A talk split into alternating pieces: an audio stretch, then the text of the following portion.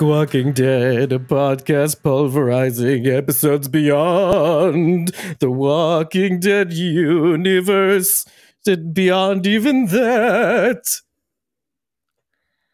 I'm your host, David Cameo, and I'm joined by Sharon D, aka Blazing Gardner, and Bridget, aka Punky Brewster. ko-fi.com slash Punky Brewster. That's P O N K Y B R U I S E T E R. Yeah, sometimes you have to just put yourself out there. Sometimes you shouldn't. We're covering the third episode of The Walking Dead Daryl Dixon, which is Paris sera toujours Paris, which means Paris will always be Paris. First of all, keeping in mind the fact that this episode was kind of, sort of all over the place, IMHO, hmm. as opposed to the first two episodes, which had some pretty steady pacing, feels like not too much happened. First episode, you know, quite a few things happened, and yet there was still a lot of character development. Second episode was a little bit slower, but didn't seem to bother Rachel, who is my yardstick for things like that. But this episode, it seems like a lot happens and we still get a ton of nuggets along the way, even though it starts off pretty slow. I wish that I had had a chance to fully rewatch it and think about it before we were talking about it because I really enjoyed it. But I feel like there was a lot to unpack and a lot of things that were in the background that I didn't have time to go back and look for. But I really enjoyed it. Like, oh, the symphony, that just was like, whoa, that was awesome. But I, I kind of feel like, like what you said, it's all over the place. I feel like it was two separate episodes almost because you have the first half where they're going to Paris and they meet the resistance fighters or whatever. And then the second half when they're actually in Paris. The visuals were amazing as always. So, speaking about AMC, you were really mostly referring to the fact that we're getting these episodes early, but early as in 3 a.m. this morning, and it's now 1 p.m., 1.30 p.m. in the afternoon. And you either have to stay up until 3 a.m. to watch it for the first time and then take notes, or be an idiot and take notes right away. But for me, I didn't even get the episode on the web until right when I needed to take notes. I did get it on my phone though. So that's really weird. It's like this PTSD that we had during, I want to say it was Fear the Walking Dead season seven, where in many cases it didn't show up on AMC Plus for Amazon Prime. Mm-hmm. You had instances where it didn't show up at all I was paying for AM- AMC Plus on mm-hmm. Prime.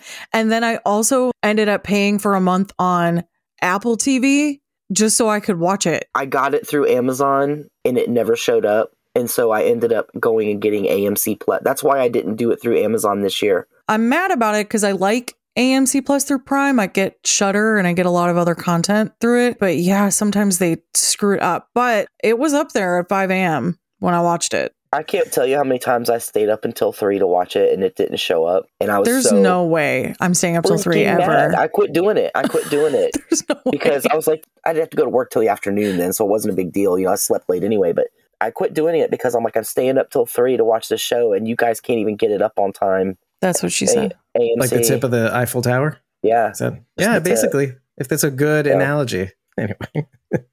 Bridget, what did you think of this episode overall? Keeping in mind, yes, that this episode may, or you can disagree, have been a little bit all over the place. Well, I woke up at 4 a.m. to say goodbye to my mother and my aunt. Then I went back to bed. Then I woke up at 5 a.m. and I watched this episode. And then I got up and packed up my hotel room and drove over five hours back to North Carolina, where I tried to watch it again. From Tennessee.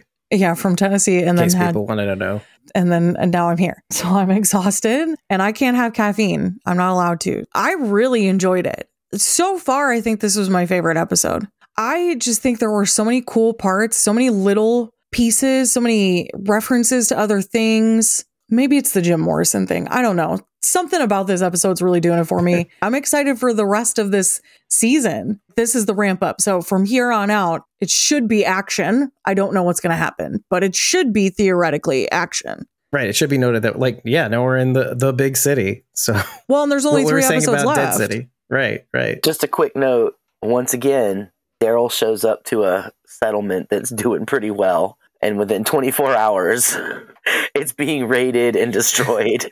To be fair, so, I mean, to be fair, they were so cavalier about the level of information that they're providing people.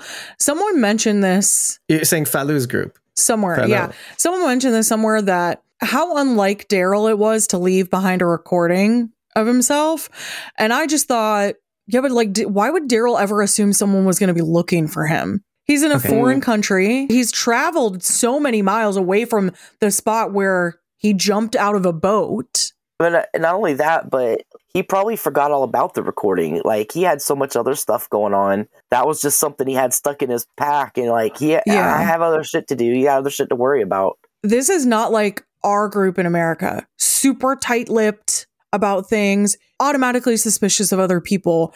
There's like this sense of like community amongst these people, which I think is really dangerous. But that's the classic Western civilization versus the Eastern side of the world because we value independence. That's like a huge American trait. People have done like studies on this.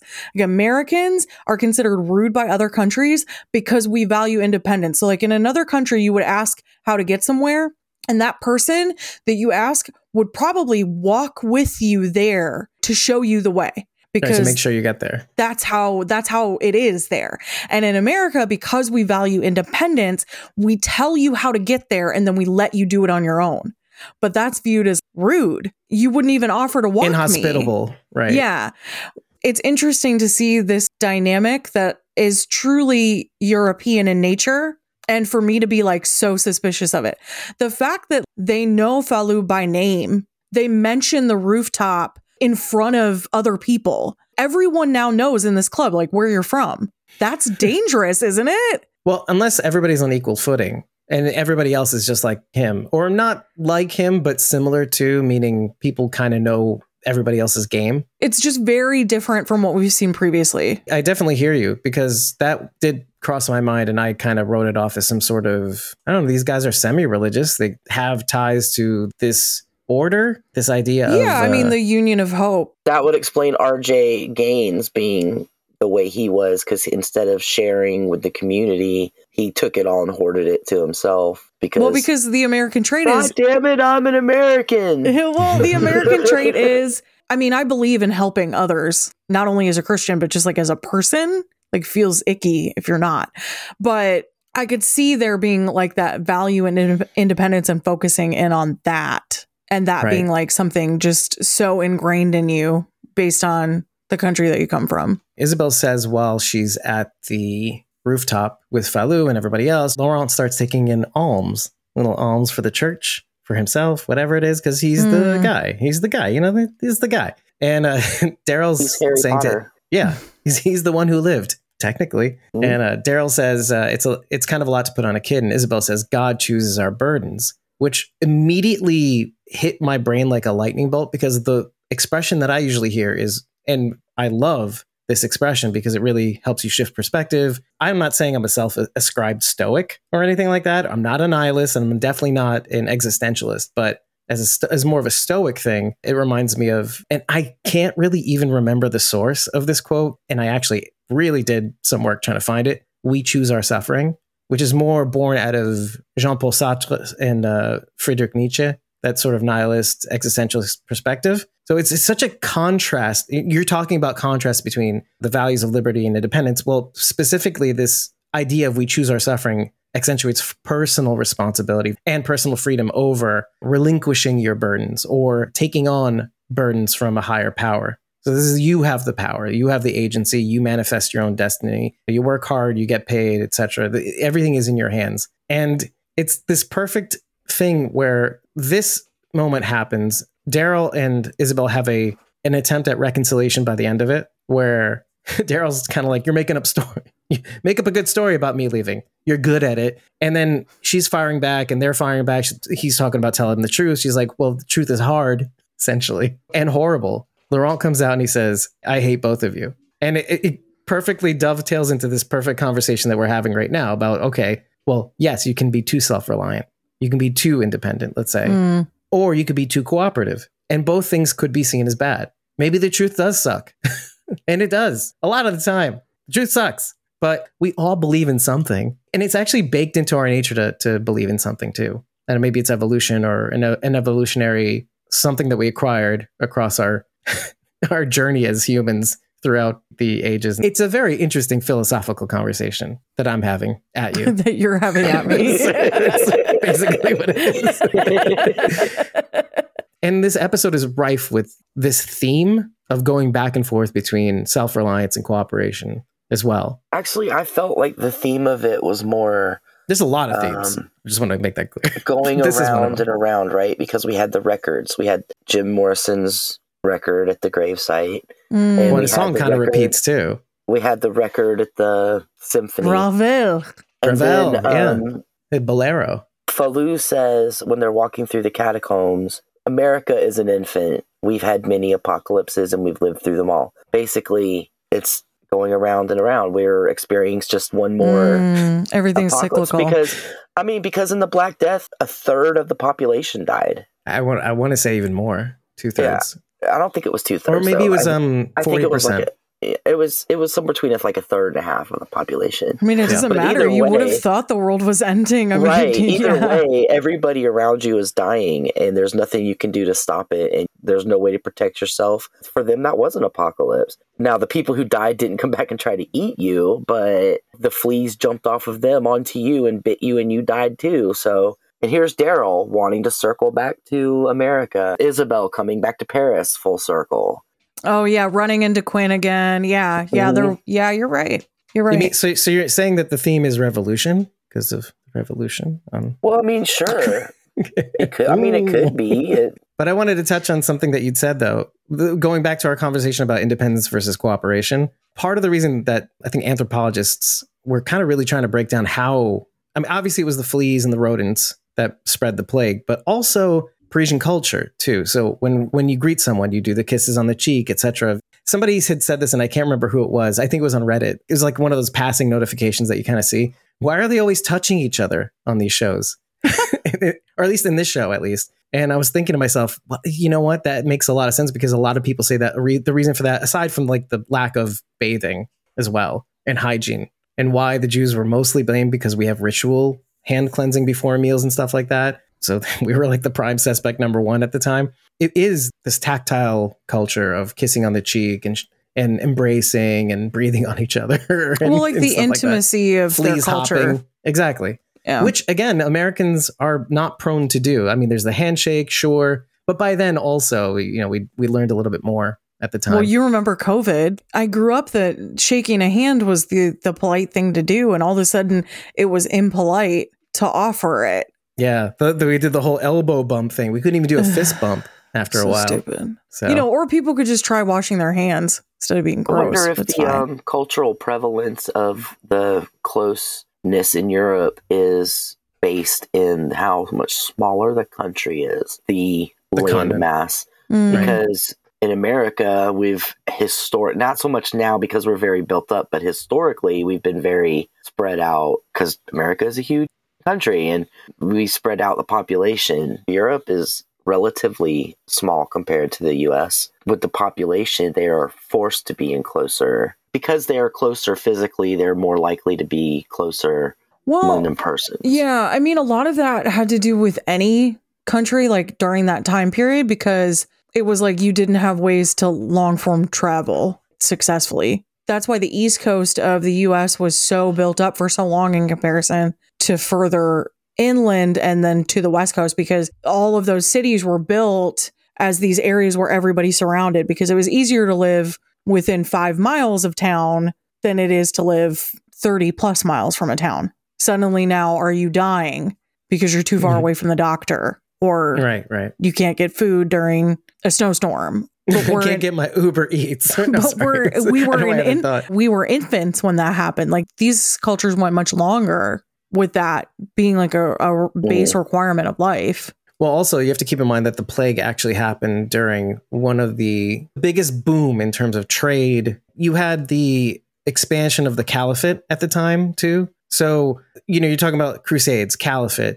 There was massive amounts, massive amount of trading between the North African countries and Europe as well. And things were moving very rapidly. People were engaging with people rapidly. And then all of a sudden the plague happens, wrecks everything. And so, Yeah, I mean, it wasn't just Europe; it was Africa, Asia, yeah, everybody. that's what I'm saying. I mean, yeah. it wiped out. Be- because of the trading. Right, right. Well, because the rats would get on the ships, and the ships would go to the ports, and then they would get off, and they would bite the people. Well, not the rats, the fleas on the rats. Right. In the mid- in the the Middle people and then they would Eastern, get- more yeah. Muslim cultures would kiss two times, and then the French would kiss three times, and it's, it's a whole thing. So, People thought they could escape it by getting out of the cities, but you took your, the rats with you when you Yeah. traveled to the countryside, and you still got it there. So Damned there if was you do, no- damned if you don't. there was no escape. This, I guess it kind of is like the zombie apocalypse. There is no escape. There's nowhere that's safe. Mm. Right. You're gonna be attacked no matter where you go, what you do. And the miracle, again, to touch on this piece of the show, is that you are alive to begin with. And Mhm. maybe it's not that you're the Messiah. It's maybe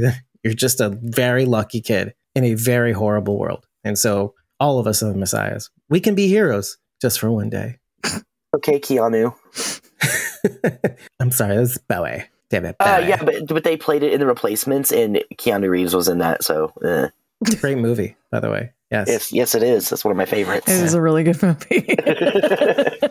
I feel like the fact that one of the zombies that fell out of the window was a fire zombie or acid zombie or whatever. We were thinking that maybe it was experiments that made that happen, but if that dude's just been locked in their apartment since they died, like I don't think experimenting has anything to do with the acid The Oh, burners. zombie. I assume The that burner. the experiments then somehow were freed. You know, that's happening. But in but the world. why would it? Why would only one be a burner and all the ones around him not? Then or two. If- I think it was two. It was two. Yeah. but there was a whole bunch of bodies falling, so why would it only affect? Two I know, and but not what the if it's like, what if it has to do with some sort of genetic marker that you have to have? Or that you exploit too. But maybe that's natural. Maybe it's natural if you have a certain genetic makeup, because the genetic makeup of people in France are going to be significantly different than the genetic makeup of people in America. I wouldn't say that. Mm-mm. If you're of French descent, you might have the same marker, but Yeah, but that's like rampant in the South, specifically in like Louisiana. They'd be so close to that. I feel like but we haven't been to Louisiana. we haven't. We But have it's actually close- for yeah, like I a don't second. know. Oh yeah, we did for a Walking Dead. second. Yeah, we did for a second. We were so excited about it that we immediately left. we're not we're not giving people a little bit more context. What you're saying is basically as a result of watching this episode and seeing Genet's experiments, the thought occurred to you, just like it did for me, that perhaps this was the burners were yet another attempt at maybe well that's the question really that no, we need we to had talked about this already in a previous episode.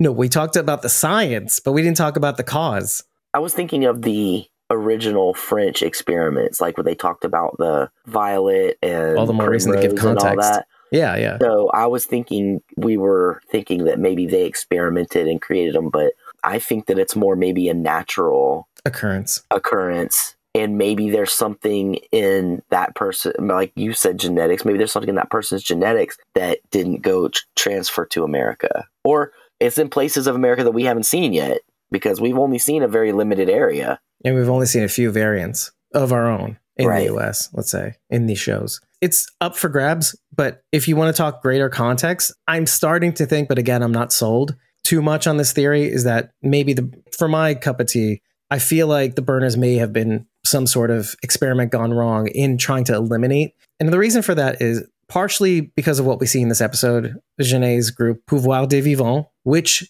Codron is an ancillary member of. We should bring that up as well. They're experimenting on this walker in this episode. It gets very aggressive and then dies. It just ex- like it just oozes, it explodes. Very strong, Yeah, it's very Mhm. strong, very like, aggressive, very fast. Strong. Mhm. Right. And so you think to yourself, okay, on first watch, I was thinking, oh, they're trying to make them stronger. And then on second watch, I'm thinking to myself, wait, no, it's quite possible that they're pushing through their enhanced attributes in order to end them sooner. Because it's quite possible that what they're trying to do is accelerate their demise, let's say. That's what I felt like it was. They were trying Right. to kill it in a way that didn't involve interacting with it. Right. That's what I thought too. That they were trying to figure out a way to make it die faster. Mhm. where They wouldn't have to. Right. Hence the reason why they were trying to do it on the boat, right? That our whole thing about the boat was that they did it so that they can limit the casualties and collateral damage. But Daryl ended up ruining that as well.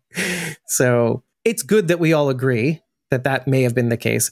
I'm just thinking that the burners on the on a side note could have been one of those things, and I'm basing this a little bit not just off of what we see in this episode, but also in the Walking Dead World Beyond. In the very last episode, and even some of the preceding episodes about fungus that Hope brings up in T. Brooks Alex's class at the end, Mm. she mentions it there. And in the very last episode, it seems like they're making progress in terms of work in order to curtail or further reduce the walker population. It seems like whatever they're doing may be working. They're doing some science. And so I thought maybe Genet and her group, because they were formed since the fall, so maybe they've gotten ahead of this thing, that maybe this was their first attempt. That maybe they were trying to disintegrate the walkers from the inside, and instead they kept the disintegration thing as an attribute. And maybe they're just like walking all over the place, disintegrating things left and right as they bleed or ooze or whatever. I thought it was really interesting to see. I don't know. It was almost like stop motion, the way that it stood up and You lurched forward. The I- one that dropped from the from the yeah, I don't know. It. I mean, I'm sure it was CG, but it looked really stop motion to me. It, the jerky movement. Well, because it's also its movements were like it's all the bones are kind of Yeah, cracking it was back like to really place weird. too. When super one of them fell, I swear for a second it looked like it was bad editing. Okay, and it because I was like thinking they that. stopped right before they hit the ground and then went down. I don't know. It just I was like, wait, that's weird looking. It just struck me as weird. I don't think it was anything they were trying to do to say Walker wise. I think it was just a, a small mistake. It just boom. Like it just was weird. Well, it could also be the CG trying to interact with the physical environment too. So it's hard to kind of match yeah, up. Yeah, I mean, I- Right? this this wasn't really a complaint. It was just something I noticed. Like, Something you noticed, little, yeah. that was a I little get odd. it. Let me read what Takir says. The fact that we have never seen them anywhere else is what makes me feel like they didn't occur natu- They didn't occur naturally. When you put all the shows together, we have covered a good portion of the USA. I think we should have seen at least a couple of burners by now. Is what she thinks, We're missing like a huge chunk of the Midwest, though. and even Texas in some senses. Maybe just after maybe the it's bread explosion. related, like cordyceps. Like maybe the people that ate baguettes Substrate. turned into burners. Too much bread in the diet, or maybe the butter. Too much French butter. A pat du pat de beurre. Let's talk about the beginning. What we originally wanted to talk about, which was Please. the musician. Let's keep in mind that this was the detour that Isabelle wanted to take to not go to Paris. Like, okay, let's just go around Paris and finish our journey. Let's say, and on the way, of course, Isabelle wants to acquiesce to Daryl by getting a radio, and so that he could go home. On the way, obviously, the first place they meet, they visit is this musician, and I'm just gonna say he's pretty nuts. the title of the episode being Paris Will Always Be Paris. That's the name of a song by Maurice. I'm going to butcher this last name. Yes, Okay. Chevalier. I This helped you out ties in in a minute. Anyway, the song is just about like no matter what happens, Paris will remain and stand strong, which is obviously a theme throughout this. The Eiffel Tower is still standing, even though it was hit by a helicopter. The catacombs, you know, Falou talks about how Paris is still, we're still here, even though we've experienced all of these apocalypses. In terms of this guy, who we don't have a name for, as far as I'm aware of, Right. the conductor, I guess is what I will call him. The conductor. The conductor. He reminds me of the clown in Twisted Metal. Because of his hair too. I mean, it doesn't hurt. I mean, not really for that reason, but just like this, this, it's a trope. This is again, this is another trope. This is okay. I'm not mad about tropes. I'm not mad about this at all. A mentally unwell person completely devolving, succumbed by like the art or like the passion that they have. So similar to what we saw in Dead City when we see that like weird art installation in that warehouse that Negan and Armstrong, yes, thank you, right? Armstrong. Which reminded me of Meow Wolf. Yes, yes, yes, yes. So there's that really weird art installation that's like dead people and bones, and um, it's really interesting. And the doll. Oh, okay. yeah, uh, but it's like it's very much someone like slowly succumbing to like Their passion. their you're saying? passion, but to the outside world, it looks insane. This also reminds me of I never watched it before. I know, shame on me, but Travis just had me watch Amadeus not that long ago. Very much the same thing, That- right? Like that was what I thought too. Amadeus. succumbing yeah. to your passion, succumbing to your art. How truly European is like that thought? Like that is just like, you know what I mean? There's all these stories of like mad artists and mental illness and like creativity tend to kind of flow in the same vein. You know, Right. you'll often hear from people with bipolar disorder that She, when she points to herself that when for you're the audio podcast. when you are medicated, you lose like the ability to create in some way or at least your passion. Your passion diminishes as well. Your it's like you just you. It's like yes, you have all of these low times, but then you have this period of mania where you're just like so able to create and like and like even in your depression, you create sad songs or or art that reflects like the sadness that you feel, and it's like this whole concept. and you have that- to too. You're you're almost as a calling that's Yes. just pushing you forward. Some Yeah. people used to call it the uh, the the message of God. I think it was. Mm, how interesting that that ends up being in this, but that is a trope. But I wasn't mad about it. It was really interesting to see, and I liked that it gave us this snapshot. Again, I enjoy these snapshots of other people. hmm I enjoy seeing what else is happening in the world. It made me think of Princess because when we first met Princess, she had all of the Juanita Sanchez. the scenes set up in in her little area. Her little all vignettes the that she people, created. yeah. right. Yeah. Interesting. There was also a uh, Silence of the Lambs shout out. I don't know if anybody caught it in that scene. in that Oh, scene. If you look in the background, there's a body that is hung up and flayed, and the arms are out like this in the orchestra. in right? the orchestra. And if you remember in Silence of the Lambs, when he killed the policemen that were keeping him prisoner, he flayed one of them and hung him up from the from the rafters. Yeah, And you can see that one in the back. If you if you look really close, you'll see it hanging up in the back. Mm. That's pretty disturbing. Yeah. Methinks that one might have been alive before.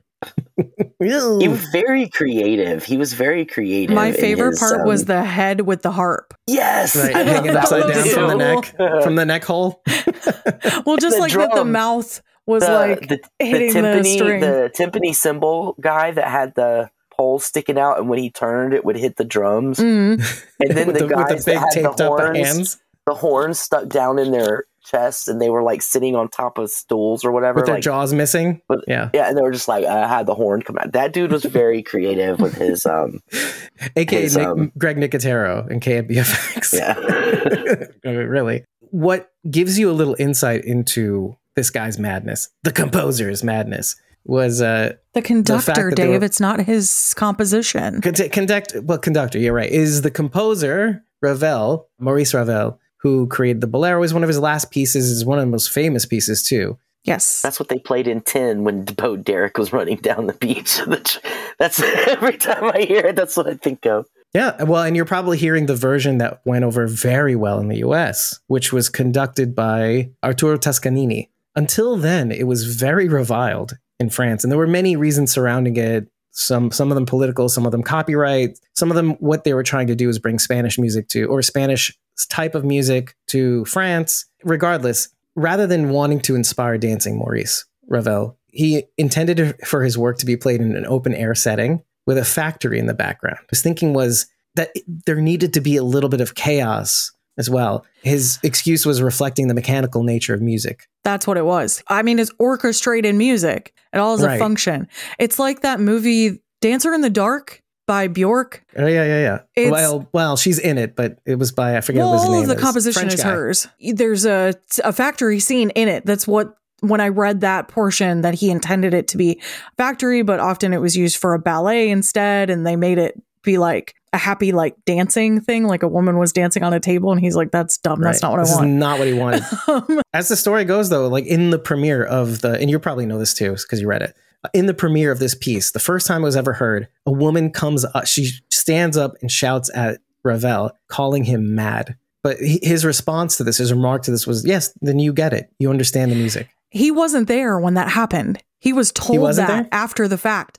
Oh, so okay, she okay. she Thank hears you. it. This is the thing. The piece became popular, and he's like, "I don't understand why this is popular. I didn't think people were going to like this." Well, not initially. So in in Europe, people didn't get it, but when they brought it to the New York Philharmonic, that's when it exploded. And the reason for that was was Toscanini. It's because he increased the tempo, so it was a little bit more. I don't know about Um, jaunty, but it was a little more passionate. People get, got understood it after that. So yeah, so she's there, which is which is interesting because Daryl's from America, and you know this European Yeah. theme in America worked for some reason where it didn't work initially, at least in Europe. I just thought it was cool that yeah, so she was there and she yells this, and so people Mhm. tell him after the fact, you know, because you're not going to be at every single place that's playing your composition, like it's not right. possible. And yeah, he does say she understood the piece, which is just like one. This is pretentious. Uh, what else are you supposed to say in that situation?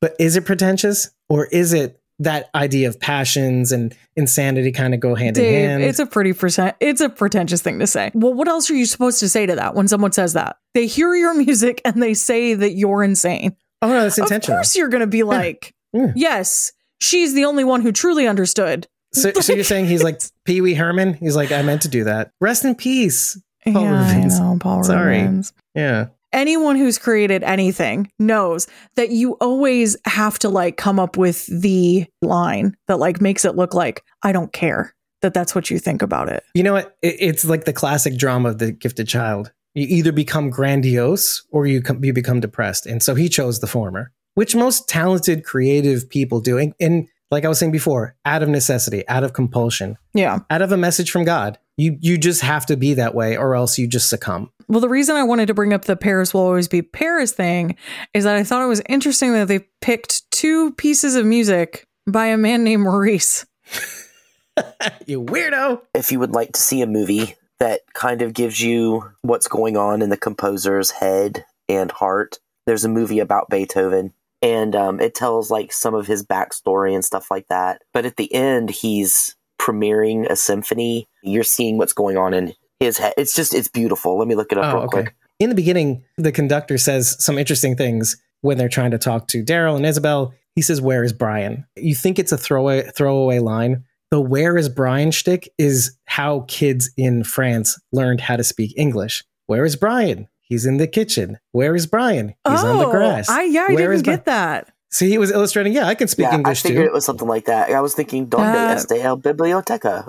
Well, Right. I mean, I figured it was with the like Brian is the in the sky is blue, the grass is green. Yeah. Like that, I figured Yeah. was Right. To take it even further, how crazy this Brian character is in all the te- the children's teachings for decades. There's a comedian called, and you may have heard of him. His name is Gad Elmaleh. He's a French comedian who does his act in English, and uh, he's actually a Sephardic Jew. So his routine goes as follows. I'm, I'm saying it in English because I know a little English too. I learned English in school when I was little, like all of you. We all had the same dumb class with that famous existential question that you just had to find an answer to. Where is Brian? Everybody laughs. Don't laugh. Stop. Stop laughing. Brian, Brian traumatized all of you as well. You didn't know who Brian was. You didn't care, but you had to find out where he was in the house in order to learn English. That was it. You had to find the members of Brian's family in order to learn English. And what happened? Where is Brian? And like an idiot, you calmly responded, Brian is in the kitchen. so this is like a great French routine that's French specific. It's so well known that people know about it. And he, and every now and again in this specific routine, he would yell out, Where is Brian? Brian in the kitchen. it's kind of like Where is Spot in the US? See Spot run. the Dick and Jane books, Yeah. right? Yeah. The movie I was talking about was called Immortal Beloved. Oh, and it's from Beloved. Yeah, 1994. that's what it was. It's got um, Isabel Rossellini is in it, and Jerome Krabbé and Gary Oldman. Excellent, excellent movie.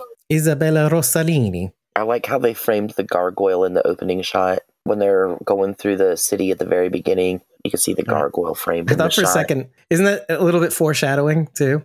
it's like a yeah, dude, this is some chaos over here. Just maybe not. I'm just gonna watch it from out here. I'm good. I can hear it just fine from out here. Okay, so outside they, they say "F- this and leave the conductor to his business. But of course, it draws walkers, and one of the first things that we see is Sylvie squaring up to shoot a very strange walker that is dragging a corpse behind it with handcuffs. Do you remember how when we were covering Fear, this Uh-huh. first part of the last season, that I said that something happened like a couple episodes in that made Shrike and her brother seem younger somehow? hmm The clothes. Sylvie seemed younger to me in this episode. When we first meet her, all we know is that she's a nun and she like shanks that guy repeatedly. And now she seemed almost like not as exposed Meek. to this part of the world behind the walls of the abbey. Abbey. She was safe. Right. But- well, there's a discrepancy. In the first episode, like here would probably say, "Oh, Sylvie's a badass," and then when you see the scene, you're like, "Oh, is she, is she a badass? Does she have she have a problem killing walkers over people?" You Which hit is weird. right on the head, Bridget, because since the beginning, she's been ensconced behind the walls of the Abbey, and she hasn't had to deal with the big open world. So now that they have her out in the big open world, not in the small enclosed world of the Abbey, she is lost and small because she's this is totally new to her. I'm sure that they rarely, rarely went out bus out of the walls except when they had to. Yeah. She is still young too, arguably. You know, She's 19, what, 20. 19? Yeah, 19, 20. Yeah. Yeah, the actor's 19 herself, or as of the filming, she might have been 18. And she's lived a, a pretty sheltered life too, as is kind of there is that discrepancy in your brain that says, "Hey, she had no problem or no hesitation shanking a dude." She And had to yet do what she she had to do, but it, it just made But she's been conditioned Fight or flight, by you're saying? Keeping by keeping father father Jean and Père Jean? p- perhaps even Lily. They've been conditioned to not kill walkers. That's the Mm. only takeaway that I have in my brain is that that's true. they to dovetail with the idea that they haven't been too much outside of walls. They've kept the dead alive. And maybe, like we said in the last episode, there may be a, a spiritual component to how they view the zombie apocalypse. That's dead on, Charity, because Isabelle doesn't want to kill Amy either. Mm, there you go. Mm. So that is, you're right. You're right. Thank you for saying that because that does kind of adjust some stuff in my head then.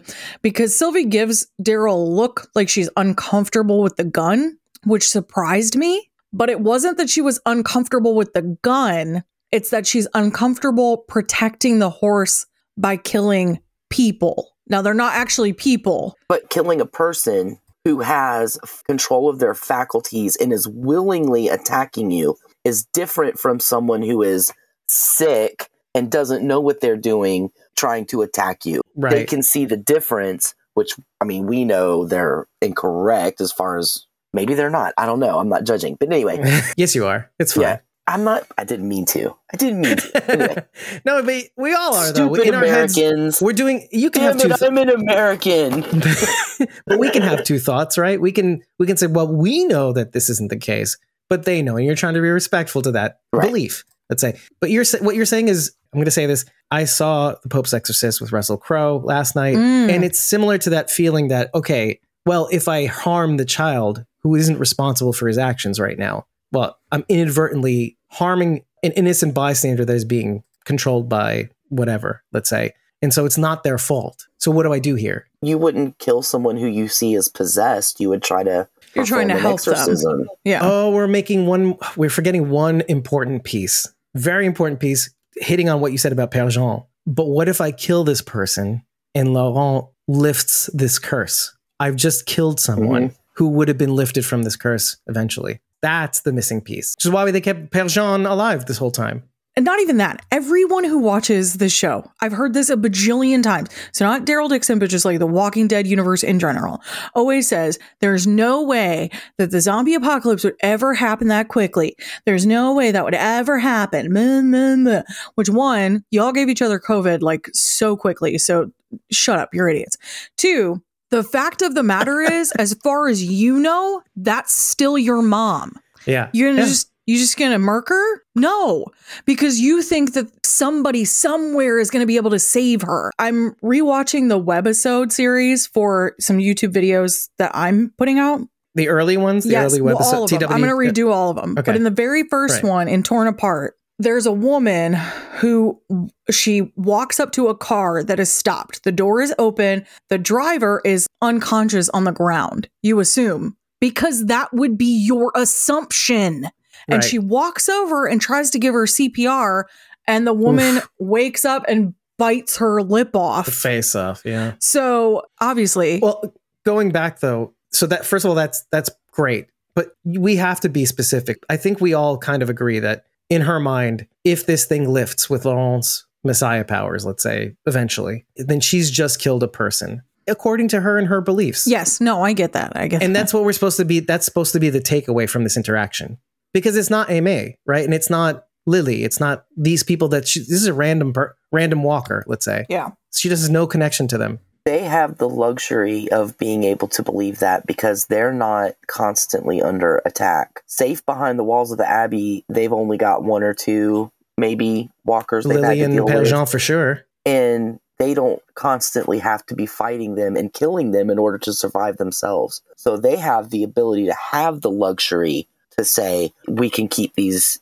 lost souls or whatever around. But if you're like our people were out in the open with no way to hide, you have to kill or you're dead. That's also a difference in their psychologies and in, in the way they're thinking about things. Because had they been out in the real world for any amount of time and had to kill to survive, they might have a different outlook. Well, it was No, the same and thing with a- Hershel, Yeah. right? yeah. Like he was far what enough was the second out. season all about? Yeah. Isn't it isn't it interesting to see that dovetail Rick respecting Hershel's wishes and even in this episode, maybe because he's really good at killing walkers, Daryl, in the end, knowing that this walker could be a threat, this Ame walker, which, by the way, we have to say we were spot on in the last episode that we would eventually see Am- the walker Ame. I was in disbelief that this was the same exact person. She's in the same exact outfit, which tells you that she bit it that first outbreak in the courtyard waiting for her parents in the safety of the atrium. So,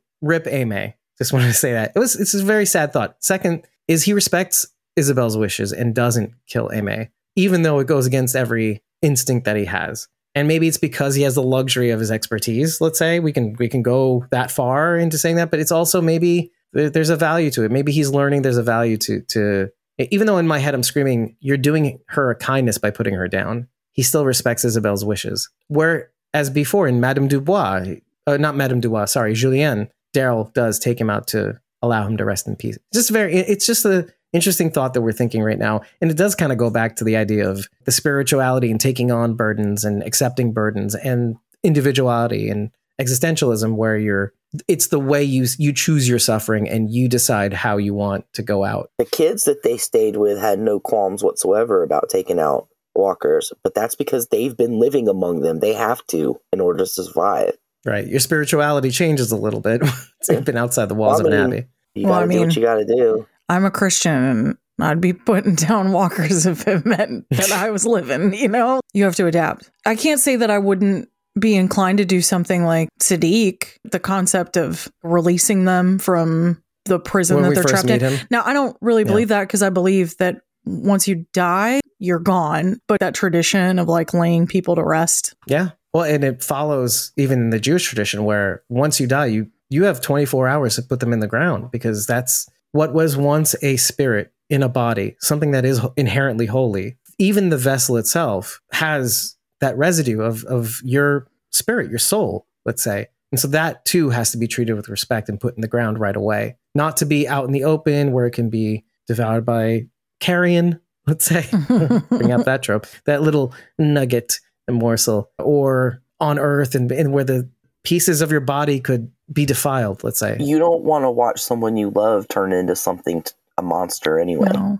Along with that. Yeah, exactly. And mm-hmm. in walking and in walking among the living, it's a walking desecration. What was once a body that was used to to perform good deeds. It's kind of like the reverse of uh, what Michonne would say, and even Rick about being alive, the value of being alive, even if you've done wrong, well, you have a chance to do good. It's the exact opposite. The walkers, all they do is it's id. It's I need to feed. I need to feed now. I don't care mm-hmm. about my limbs. What that were once a holy vessel for something else. You know, it's defiling it just to get that food. It's it's the essence of of id. It's I want, and it's it's walking around and causing destruction. So it's a, it's walking defilement. But does that change when you use those for something good. So let's let's take example like a cart, like in a horse. well, I was thinking more like when they used them on the donkey wheel in Fear. Right, to get right? the oil from the ground, right? They were using them to mm. create the power to create the gasoline, which they then used to go out and help people. So does that change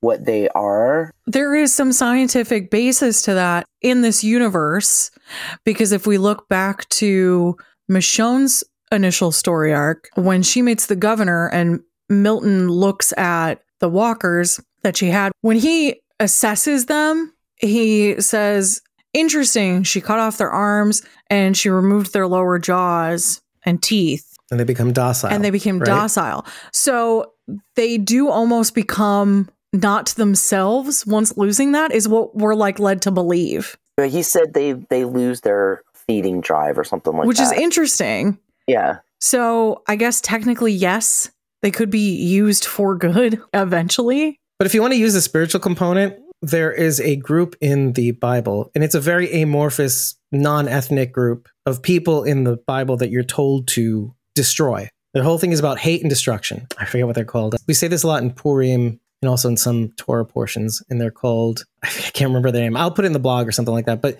they are inherently this way. It's the same, and it's the same thing for the walkers. The walkers are inherently they're built, they're made. Their whole existence, the raison d'être, is to consume by any means necessary to get to that food, and that food is humans and maybe other living beings. But to use it as something else, it's kind of like anything, right? We think that we have such supremacy on Earth. We think that we can tame the beast, but eventually, one false move in the in and that thing that you were trying to use it for ends up being your demise. One case in point, the Kra- the Krat was using it for for fuel, and the whole place exploded just to get at one guy. And who cares who died along the way? And the fuel is going to end up being their demise because another group wants that fuel, and it's all based on the fact that we use this these this pit of walkers this utility that we've discovered. It's just an interesting thought experiment that you can run through and realize, oh, it, all roads lead back to these things are dangerous and not just a prop and they're inherently dangerous and you shouldn't mess with them. You shouldn't mess with them. Let's be orthodox about this. I love that they went back to Isabelle's apartment and she took a picture of Lily to give to Laurent, just like Carl took the picture of Lori to give to Judith. I did love that. Mm. I I really quick want to talk about the walkers that were handcuffed together. Oh, yeah, yeah, yeah. Right. Going back to Sylvie. What was up with that? See, I was thinking that too. It really 'Cause at bothered first- me. It reminded me of the chains of the experiment. Expand. Well, we Wh- see which- the which walker chained up. Oh, That's what it At the end reminded of the me of. episode. Yeah, because Okay, they zoom okay. in on the chains, which I thought was weird. And they also zoomed in on the chain, those two people together. So clearly we were meant to see it. But I wasn't sure if it was just like a, yeah, this is just like a weird thing we're showing you.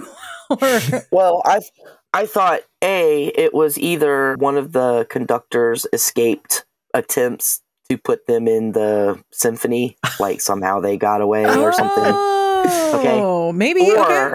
or it was just another instance, like Maggie finding the tied up walker in the trunk. Or Maggie telling the story about the no arm, no leg, no eye baby factories zombie baby. it's just or- it's just whatever. another example of the horrible shit people do to each other when they when they can you know, like it's there's no thing to stop them so just a little snapshot this is the kind of horrible shit people do to each other i don't know if it was meant to be anything in particular Right. And because at first I, I was looking at that scene, I was thinking, is that why she's hesitating? And then it this conversation makes me think otherwise. That oh, this is she's just not killing the dead because oh, what if the curse lifts? That's what I end up thinking. You're right. I don't think it's anything of any significance. Okay. Although, wouldn't that be cool if we got a story? Oh, these two were trying to run away. One of them dies. The other one dies from starvation. Watch it be a something like Tails that. episode. Just kidding. They're never wouldn't that going to be put great? that out again. Yeah, wouldn't that be great though? There's a story there. There could be a story there. That- i think it was just ambiance Because they To look like side- shackles. They look like old shackles too, Yeah. by the way, didn't they? That's that's the thing that gets you like, okay, it would be fine if there were police handcuffs, but these are like. Revolutionary War shackles. They were ready It's for the guillotine. It's what made me think of the them. experiments because I was Double like, guillotine. i mean they're using old muskets and shit apparently you can just pick up old shackles anywhere in paris maybe. Which is to say, okay, the, the most we can get out of this is that this was definitely post-apocalypse. Quinn had all the art and and antiques and all this Mhm. all that stuff down in his little basement. So Hmm. who's to say somebody didn't pluck up some antique chains and slap them on somebody? One of the terrible things people do to each other. Even in the town of Angers, anger. Oh, the apartment scene. Interestingly enough, the book that Daryl plucks the photo strip of Isabelle and Quinn is Arthur Rimbaud's Poésie Complète, which is complete poems. So Rimbaud's complete poems. I thought it was kind of interesting because the actress's name is Clémence Poésie as well. Posé, oftenly referred to. Page 23 is just a note to the editor. I actually looked at the actual page. That's funny. Nothing of any importance. I loved that he didn't actually open the book to know what page she was on. Right? That's He just said like, that number. He just, he just he just pulled the strip out. He didn't even look Yeah. and see where it was. So that was kind of funny to me. The book wasn't entirely in the frame anyway for most of, for some of it too. Well, no, so like I when I rewatched it, he's holding the book, he just pulls it out and then puts it down and says, "You were on page 23." And so I was like, he didn't open that book. He's a savant like Rain Man. That's that's why he doesn't talk. We figured he's it picking out. up Laurent's Like- powers. That's what like it is. he just he's a miracle. he just he just counted the pages by looking at them, just like Dustin Hoffman counted the toothpicks. I felt like it was, I don't care what page you were on, and you're not going to freaking remember anyway. So 23 sounds good. yeah, he could have just picked a random number. Sure, Uh, yeah. not? 20, 23 and me. She was never going to f- finish reading that book of poems That's anyway. the thing. It's like, well, who cares anymore anyway? So Yeah. it was Yeah. more just like a, oh, I stumbled upon this intimate memory of yours.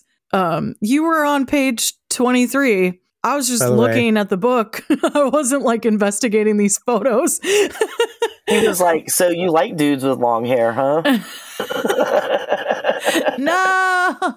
I don't want it. I don't want it. Although, let's keep going with this for one second because he's They're acting like teenagers. It's so gross. I was getting some Han and Leia vibes going on It's up just there. like the, the, it's very much like this whole both of them are so easily offended by what the other person is saying. So it reminds me so much of like a teenage relationship where like you're just so desperate for the drama.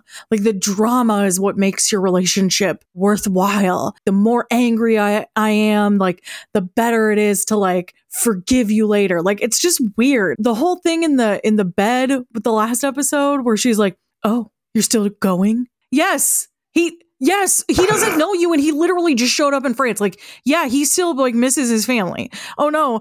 Oh, he met you and you're the French love of his life and he's just to leave everything behind. Like it's so stupid. And then this was one of those instances where I'm like, why are you jealous?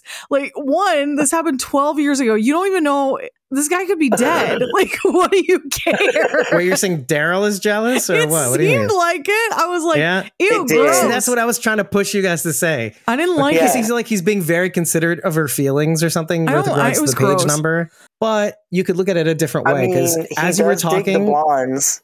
as you were talking about the drama, oh man, as you were talking about the drama aspect, well, doesn't that sound a little bit less like a uh, I'm jealous? Uh, no, doesn't it sound a little bit more like brothers and sisters squabbling in the end? yeah, I What, mean, are I you could saying she's the new Carol? Less, ca- less Carol, less Carol, more. Carol's like there was always a bit of a firewall between Carol and Daryl, even though there's she's love, like the Carol. obviously. She's like the opposite Carol. See, to me, Right. Carol and Daryl were always one better off as friends. Have you ever had a friend that you've had like a really big crush on for a little while and then it like subsides and but you're like still Mhm. friends, but you've like seen Yeah. too much now so you can never go back to that point. Something That's I've how I a lot. feel yep. like they are. Yeah. Where it's like it's like, like, maybe you there was something there back. first, and but yeah, it's, It's, like too no, much you're time too has gone gross by. to me now for some yeah, reason. I've, I've seen your feet. That whole Yeah, yeah, anyway. yeah. Um, but Takira is saying Let's get the romance done first, and then I'll see your feet, and I'll be like, okay, well, we're stuck with each other. Takira says, "I think he's just annoyed. He's sick of her lies." I think, Which that's that's fair because she, Daryl, we know your backstory. It hasn't always been sunshine, and you were not a great person, self-admittedly, before the fall. didn't do a lot of thinking. Why are you like throwing mad shade at her for having drugs in that box? he was like, "Hmm." she's like, I wasn't always a nun. She- I see she that. Like, she's like, I wasn't always a nun. And he's like, it's so, it's such a bitchy thing to say. He's like, I see that. Like, it's so bitchy. Like, just why? You literally had a bag of pills and blue meth, like, not that long ago, bro. I'm just taking this all in because I feel like when he sees this, I think it's less about her than it is about him. Because she said something Oh, to the yeah, effect of, "I wasn't always a nun." In the first episode, she saw the scars. She said something to the effect of, "I wasn't, I wasn't always a nun," or yeah, but being It's a trip. told you weren't always a nun and seeing the proof of it. Well, Right in nobody front of comes you. out of the It's like- womb like a nun. Like anybody, any nun can say that. uh, Laurent. Anyway, so They don't come out and they're like, oh, oh, she came out with a mini habit on. She's she's born a nun. Um, well, Jesus. Okay. So anyway, you didn't teleport out of Mary's womb. Anyway, so going back to that look though, I had written down, I had written down that I think what Isabelle says about Daryl might be true is that he's always thinking and that there must be a reason. He's been thinking all this time. There must be a reason why she doesn't want to go to Paris. And maybe, yes, it has a lot to do with the frustrations about him just saying it. Just come out and say it, Isabelle. Say it. What is it? And respecting the fact that she, he doesn't want to push her to say it. It's like, or doesn't care enough until he sees the pills. And he's thinking, in my pursuit of the radio, let's say, or whatever. Because this is just after he visited Falou and insisted again and again and again, three times for a radio throughout this episode so far. what do you mean? He sees the pills- He gives him an answer. Paris is crying. Paris is crying. You hear that? Another crazy person. Paris is crying. He just What? wants a radio, bruh. I bet Daryl wishes he'd paid more attention to Eugene's radio setup now. He's like, oh man. Well, in the next scene, he has like a beautiful mind face, but he doesn't know what he's doing. Anyway, so going back to this look, I think he's thinking to himself finally, wait, am, am I pushing her into a situation that she didn't want to confront? That's what I'm thinking. he's thinking in that moment. Less of that whole bitchy judgmental thing Okay. and more of a I'm starting to understand without her telling me I wish she would well, that makes why sense. she didn't want to come back. because he gets so yeah when they're at the club and Quinn confronts her and she's like I can Having handle seen it. the photo of Quinn, Yeah, I can handle way, it. And and he's like, no, let's just go. Like nothing, no boat's worth this. Like nothing is not worth, worth it.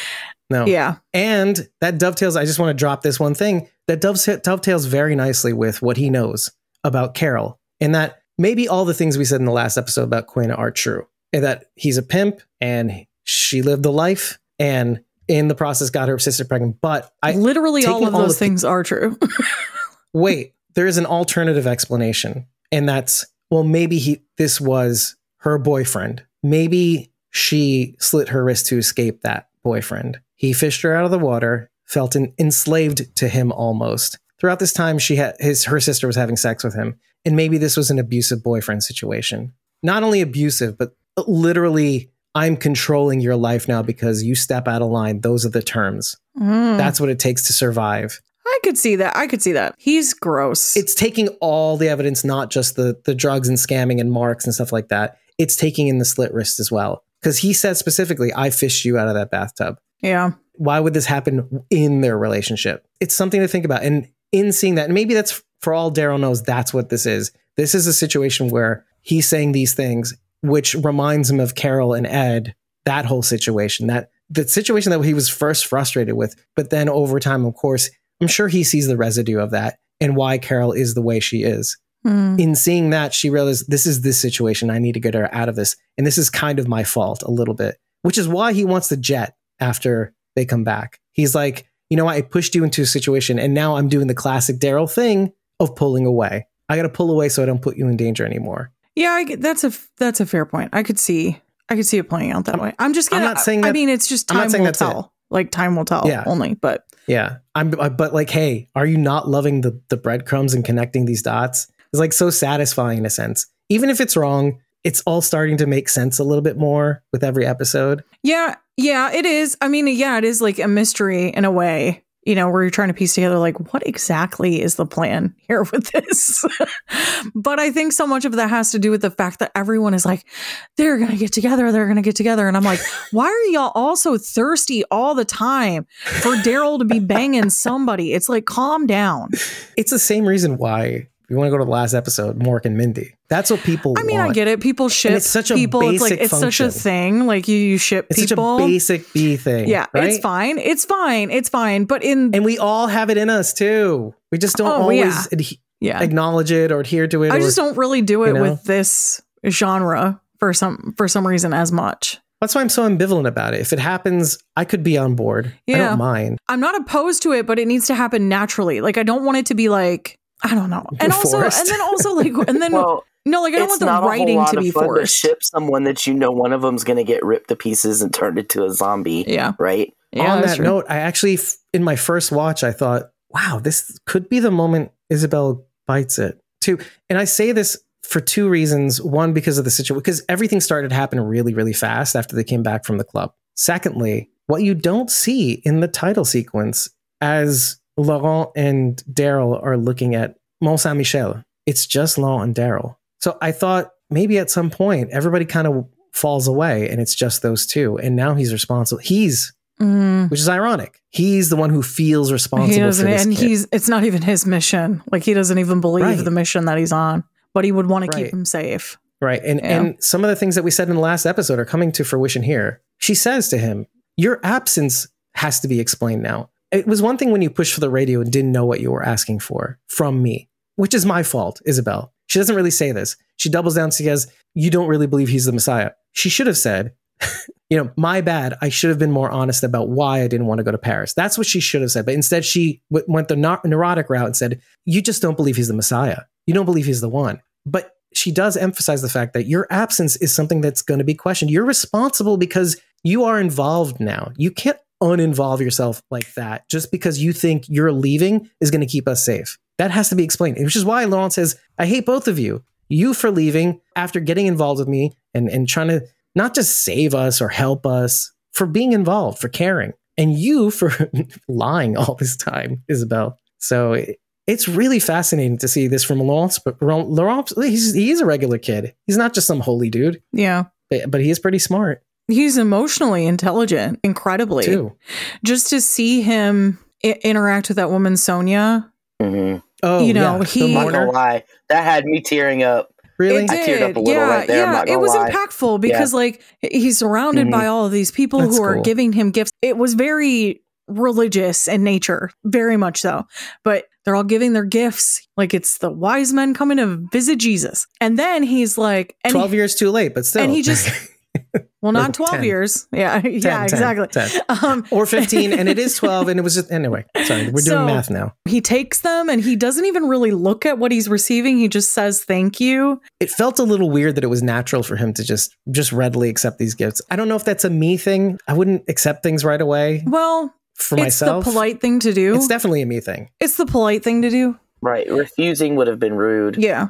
Hmm. So it was it, it manners wise. I mean, and it, they made that very obvious. He was taught the proper Mhm. etiquette would be to accept the gift, and so he does and says thank you, and then moves on. So like instead of being like, "Oh, you shouldn't have," that's a nice hospitality thing, but that's not proper Right. etiquette. It made me think of Harry Potter, the kid that didn't know he was special, showing up and all these people just being all over him. Yeah. i okay So that that was the kind of vibe that I got from it. Yes, he's told he's a little bit special, but he doesn't really understand until he comes into contact with people that he hasn't met who think he's that special. Of course, all the nuns that he's been with all these years think he's special and love him, but now he's getting that from other people, and And maybe it's people helping him he's never understand a little bit. Who have been telling it, to Right. tell him we've been waiting for you. Like you have no idea how long we've Right, been waiting right. for you. You were about to say something about sonia it showed like at minimum, right? Because there's been some moments where like, what exactly is Laurent's deal? But at minimum, he's got the emotional intelligence aspect down because he spans the area, sees this woman is by herself, can tell by the expression on her face that she's unhappy and rolls with that. Did either of you ever watch Lie to Me, the No. TV show? He also said that in the first episode that he felt things about people in his stomach. Remember? So when he saw that woman, he just felt automatically that something was wrong. He's got some empath powers. Yeah, I mean, I believe that empathy is a thing, and I believe that you can have like a, the gift of of empathy to truly feel what other people are feeling. pick up on those cues at least But if you watch the show Lie to Me, long since canceled, but so good. In it, the concept of like having been through trauma causes you to develop the ability to see people's emotions more clearly. I think sometimes is where we get this concept of like the power of empathy. I'm not talking like regular empathy, but I mean like supernatural empathy, the power of an empath. So i figured that's where a you're going lot of that a lot of that is from the exposure to trauma and like having to learn as a young child how to react to things so in one of the first episodes of lie to me there's a main character that's introduced and she is a girl who works for tsa at an airport. She's able to pull out someone out of line. She was able to read a micro expression because that's what all of that show is about is like micro expressions and like the things that people try to hide on their face stuff that mentalists pick up on she's too. able to read it Yeah. and pulls him out of line because like he's a threat and he has like a weapon on him well she gets tapped by this agency which is like where the lie to me thing story goes but anyway you come to find out that her father was a severe alcoholic and like that's why she developed that skill to be able to read anger and people's emotions really early in her years because she had to know whether or not he was going to hurt her. And so that's kind of what this reminded me of. Now, granted, he hasn't been exposed to that kind of trauma because he hasn't even really been in the world, but just being able to hone in on people's micro expressions and like the smallest things to be able to see what they're feeling. Mm, and maybe there's a half spiritual component maybe even half biological component yeah, in and who Isabelle knows? I mean, I'm not about- trying to debunk it. It's just that I don't know where this is going to go, so I'm trying to see like all sides of it. No, I'm, I'm just dovetailing on what you're saying, though. It's it's interesting because Isabelle says it was all horrible, and we saw what it took to birth Laurent. So maybe there's a a weird inborn trauma that he's not aware of that allows him to do this. I'm not a biologist or an evolutionary biologist. I don't know how this I don't know how this works, but maybe there's some maybe there's something even narratively compelling about the concept of a child born out of severe distress having this ability, let's say, whether you believe it or not. the part of me that you know is hopeful constantly and has bigger beliefs like wants to believe that there's the potential for this in this storyline but at the same time like i didn't want the cure i certainly don't want it now i already rooted Right. for one kid's death like please don't make me root for another like, i just i just i don't i don't I mean, this want kid it. seems so cool. i don't want and it And so did Finch, but still. finch seemed cooler honestly can we talk about jim morrison Yeah, I wanted to go backwards anyway. it seems like that's what we're doing we're all over the place anyway. This is We're all over this. My only friend. That's not the song. It's the earworm. People are strange. people are strange Stop it. when you're a stranger. Stop it. No, you're just what you're were we just ruining- talking about? The Lost Boys. I'm editing this out because it'll be in their heads. The audience will be like, "Bitch, why did you put that in my head?" See? See, I'm s- never mind, I'm not editing it. Anyway. One, I almost felt like this was written in because like Norman Reedus was like, I want to go check out Jim, No. Jim Morrison's grave. No way. Just no. I'm, No way. I'm kidding. I'm kidding. I have no. Jim Morrison's grave. We have to put this in the show. But like, they're all talking about these famous writers and philos- phil- uh, He's like, hey, Jim philosophers Morrison. and poets, and One of which I- I definitely do wanna talk star. I'm just kidding because Norman Reedus predominantly listen, listens to punk, so I don't I don't know if he's under the Doors or not. But Jim Morrison's grave is in Gay Paris, and I wanted to see. Père Lachaise. It's the Père Lachaise Cemetery. Yes. I've read a lot about Jim Morrison over the years. I was telling Dave this before we started recording, but I got weirdly into like a biography phase in high school and resulted in me reading many a biography about musicians.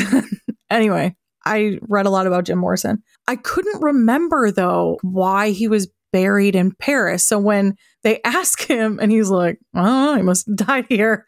I was like, yeah, yeah, why is he there? I knew he was there because I remember I've seen the pictures of the grave. So I went and looked it up and he went to Paris to get clean ah. again. Now, Jim Morrison had a really rough time of it in terms of addiction. He struggled with both alcohol and and drugs, substance abuse, very much so, including hair. And apparently halitosis. and apparently halitosis from what I read, including heroin. He wanted to get clean, so he went to Paris. He felt this was going to be the time that worked. There's a story that his friends have told that he visited this cemetery a couple days before he passed. And he walked around and he said, It was beautiful, and this is where I would like to be buried amongst all of these masters. He did then, quote unquote, mysteriously die shortly thereafter. I don't know how mysterious it actually was, but did end up being buried there. Now, of course, lots of people have traveled to this cemetery to see his grave. Obviously, there's many other graves there, but I love that the little shrine was there. Those roses Were plastic. I were thought. plastic. Okay, I was like, they were new. I thought, yeah, I thought initially like, oh, somebody's been visiting this grave. But then I thought to myself, oh, they're probably plastic. That makes more sense. Why wouldn't they be? Because Falou is not a young man. There are obviously people still alive who are of that age in Paris. I'm sure there are rose bushes growing. Versailles had rose gardens. I'm sure there are rose bushes growing. It's a bit You of a drive, though. Pluck some roses and use them. I know what you mean, though. I know what you mean. Yeah. It is literally steps away that they run into Falou and his people because the camera pans over and there's two dead bodies wrapped up hmm in plastic and like tarps or what and cloth or whatever.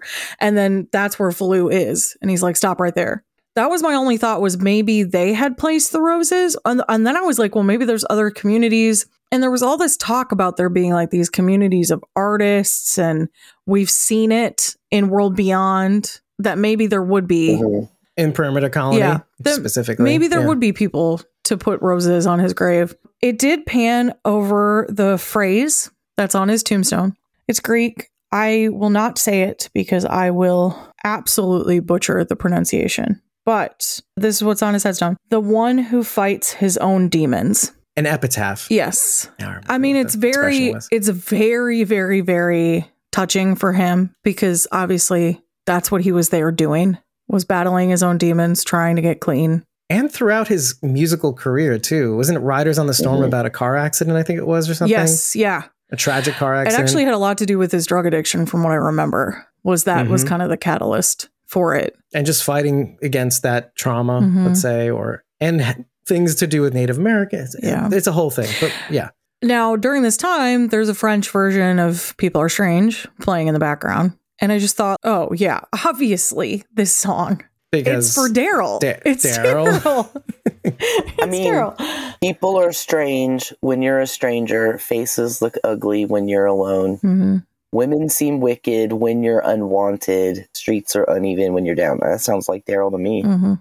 hmm Or it sounds like anyone. Because we were talking about the US, cultures in the US versus cultures abroad, let's say from outside. We don't welcome people quite the as much as people outside the country do. And I can see that being uh, an interesting thing to explore when it comes to this song. That maybe everybody in their own way kind of looks ugly until you get to know them. Well, yeah, but that's not really the point of this. No, It's- no, of course not. It's that he's alien. He's alien. He's an alien. That's what the whole point of this is. This is the one thing he's able to recognize, and it's someone who wrote a song about what it's like to be lonely and alone in a place that Right. you don't recognize. Not these uh, authors and poets and that they were rattling Because off that's the before. thing. You, that's they the, that's the point. That's the thing. Like that would be recorded in history books. So this is like actively, you're just not focused on that aspect of it. Because who's Jim Morrison to you? Like who? Who cares?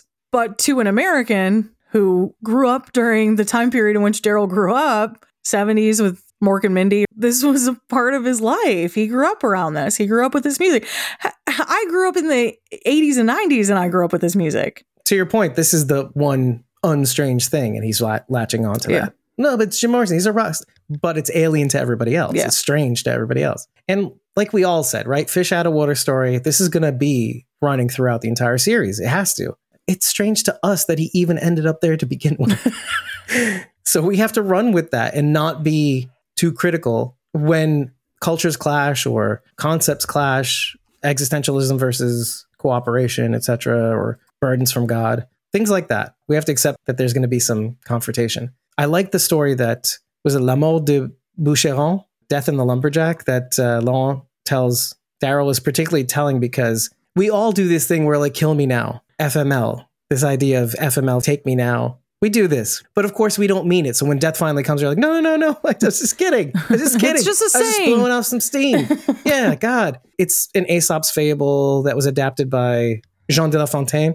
Anyway, so the whole point being that, and I write this later on in the episode, but isn't Isabelle the lumberjack? She's ready to take on that burden that she took on for whatever reason. And now I miss the fact that while in the f- second episode where Isabelle is with Lily and they're getting ready to have the child, I skipped right over the one part at where I heard Lily saying to Isabelle, raise Laurent, basically. But be, just before that, she says, when our parents died, you stepped up. You took care of me. I thought I had this thought that came out of nowhere, but she says it literally. And when she was ready to take on the burden of doing what she felt she needed to do to save Daryl, I mean, of course, she's mad at him because he's trying to do the same with her. And at the same time, later on, tries to leave. Like, I don't need a hero, she says, right?